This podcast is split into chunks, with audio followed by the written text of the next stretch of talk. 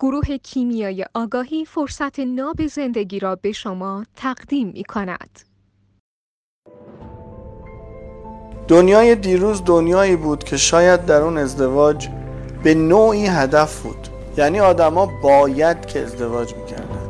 اما در دنیای امروز ازدواج صرفا یه وسیله است. وسیله و ابزاری برای رسیدن به هدف. و هدف حقیقی چیزی نیست به جز خوشبختی، سعادت، رستگاری و در نهایت تعالی الهی. که رسیدن به این مهم یعنی تعالی الهی با ابزار و وسیله های متعدد و متفاوتی می‌تونه ممکن باشه. من زندگی خوبی دارم و احساس خوشبختی می‌کنم.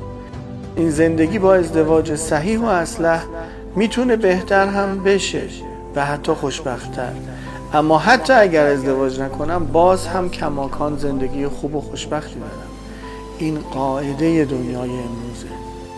مثل پول که خوشبختی نیست اما وسیله برای رسیدن به خوشبختی و رفاه و یا افزایش کیفیت خوشبختی.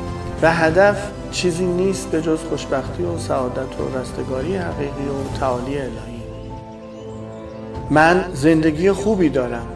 و احساس خوشبختی می‌کنم.